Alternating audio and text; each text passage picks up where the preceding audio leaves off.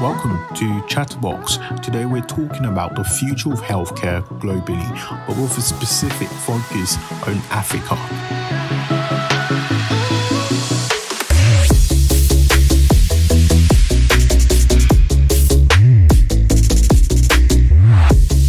Hello everyone and welcome to Chatterbox. I'm Abe and I'm here with three different people that hopefully have three different opinions and we're going to talk about a lot of things today. But first, I'll ask them to introduce themselves. I'm Poe Mark and I'm a business strategist. Millie here. I'm an overthinker. I'm Mamle and I'm a lover of life. Okay, so we have someone that's a lover of life, a business strategist, and an overthinker. That should hopefully set the stage for a very good conversation. Today, we're going to be talking about the future of healthcare. I think that is something that's crucial considering the fact that all of us need healthcare. I'll start with you, Mildred. What do you think about the future of healthcare? The future of healthcare. So, being very, very realistic. Yeah, go for it. I mean, the positive Mildred will say, oh, in 10 years to come or in 20 years to come, mm-hmm. there'll be more infrastructure, things will be better, doctors will love their job, nurses would want to serve clients with so much passion. But let's be very realistic. People run to the field because maybe they cannot pursue what they want or they've not been mm. given the chance to pursue what they want to do. So what's the next option? Okay, nurse, nursing training or let me be a doctor because my mom wants me to be a doctor. Then to the side of infrastructure, it's very, very sad that health that is not supposed to be a privilege Yeah. is something that is considered a privilege. If you don't have enough money, you cannot access private hospitals. Let me not go to the public hospitals mm. because that's very sad. You go there you have to sit in long queues. You have Okay. to beg healthcare uh, personnel to be nice to you. For someone that's sick, for someone that's wo- working in the healthcare industry, you expect that the person will have a bit of empathy. You expect that the people, the person will be willing to serve you and to have your interest at heart. But what do we see? That's not it. So for healthcare to actually change or for healthcare to look better in Ghana, honestly, I think we need to spray the whole country. Mamle, how about you? What do you think about the future of healthcare? Personally, I think it's promising. Why do you say that? Let me compare delivery services, right? We used to have, um, the, at times, like in the beginning, right? You have to go and pick up something, you buy something, you have Yeah. to go and pick it up yourself.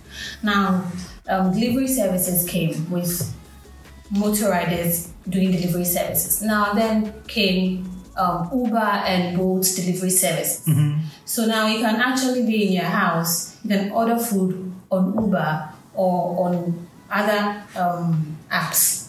So healthcare is going can um, can go to that direction too, where you can actually be in your house and you won't have to hustle yourself about oh I, I need to see a doctor, I need to talk to a doctor. The whole hassle of going to a hospital, joining queues, Yeah. and like Mildred said, some nurses being very, very rude to you. So I think it's promising because if you can see all these changes when it comes to um, goods and services, how we, how our daily um, goods and services are improving, I think the same thing will happen to health, where you can just be at the comfort of your home office and you receive all the health care that you need, like Mamle, so let me just cut in a little. Let's not, let's not. I mean, it's nice. Tech is taking over. Now there are delivery services. You can book for whatever you want online. But let's not forget that with healthcare, for instance, it's still the same human beings you're going to interact with. yeah. Or are we going to replace them with robots? If that's the case, then Yeah. maybe, maybe, maybe we can say that okay, it's promising. But if it's the same human beings that's going to that are going to provide these services, then Mildred. I'm not All right, going ladies. to. So before you get into it, let's get Okay, Michael's let's- opinion because I think that's a very good in stage for him to comment. Yeah. Let me let me just come in there. I think it, she said it's promising. It's good. It's a good word to use It. I can say it's evolving. I think that's Okay. a better word. Now, in, in evolving, of course, through the tech side and the offline side too. Now, um, evolving now, you don't necessarily sometimes need to go to the hospital. They'll come to your house to actually treat you. Now that's why you have people doing in-home treatments, you know, aged management and all that is Sure, sure. evolving exactly. Of course, the tech side to it is brilliant too. So I don't think it's also a bad idea. I think I think it's actually good. Let me say something Yeah. concerning the the robots. I actually saw a video of um, I think it's a hotel, and they have this little robot that is like see how um, I've forgotten the proper name they gave it to room service. Yeah. Then you call then I've seen that as well. someone will just come and bring Yeah. like bring whatever you ask for. Now it's a robot that comes with it. So the room service is replaced by it's actually making things a little more easier for us. So it can even we can get to that point where you can even go to a hospital and these things you will see these kind of gadgets around just so it can at least loosen the burden a bit. Okay. Yeah. That's a very good one. So, um, looks like we're getting ahead of ourselves. But on the subject of robots, I think that's a very intriguing one. We've seen now how surgeries are being done by robots. We see now how, um, like you mentioned, robots are moving around and even delivering, for instance, um, prescriptions to the beds of patients and all of that. Do we see that as something that would help healthcare? Is that something that we can consider a lasting solution? Is that really the future Well, we're getting into a world that is devoid of so much human contact? Is that the future of healthcare? Alrighty, yeah, I think AI AI is a very interesting factor. in- Yeah. And of course, generally life, and of course in the medical sphere.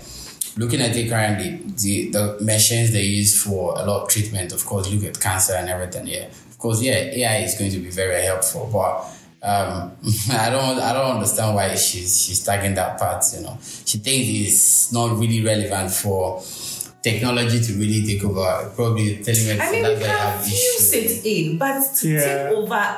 No, no, I no, no one is saying it that's- to take over. So that's the thing. From the, But the Michael, technology, unfortunately, there are people that suggest that Mildred is saying that tech and robots will take over some of these things, and and that brings in the question, for instance, of people having to lose their jobs, right? Because there's going to come a time if a already it's robot happening. can. It is. It's it, happening It is. because look Isn't at that I think the number one side I will look at is the banking sector. Yeah, formerly when you go to the bank, you see a lot of teller people. You can have like twenty lines of teller, Yeah. but now you just have like two lines. Yeah, because you know for um, withdrawing of money, you know, it's guys that have to cash you out. Yeah. you know, but now ATM is doing that. Now some ATMs also Yeah, yeah, accept, yeah, they accept Exactly. cash well. Yeah. So yeah, yeah.